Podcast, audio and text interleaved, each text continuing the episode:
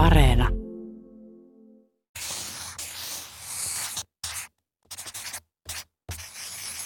Nyt kerron vanhan kreikkalaisen tarinan, jonka nimi on Poika ja susi.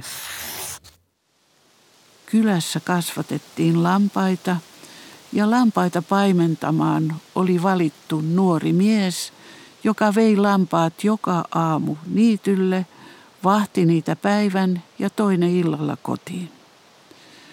Pojan olo alkoi kuitenkin olla pitkästynyt ja eräänä päivänä hän keksi jekun.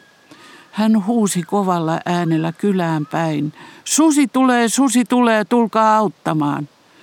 Kaikki lampaiden omistajat kylässä sieppasivat lähimmän aseen, mitä vain löytyi.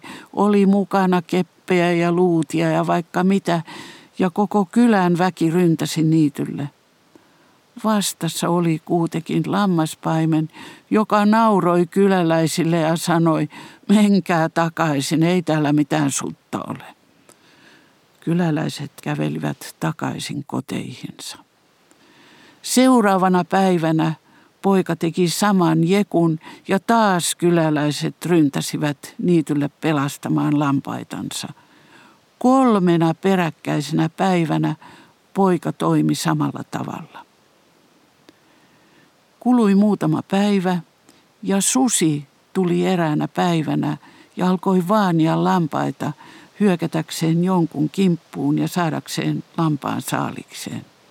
Poika näki suden, pelästyi ja huusi kylään, apua, apua, susi tulee, susi tulee.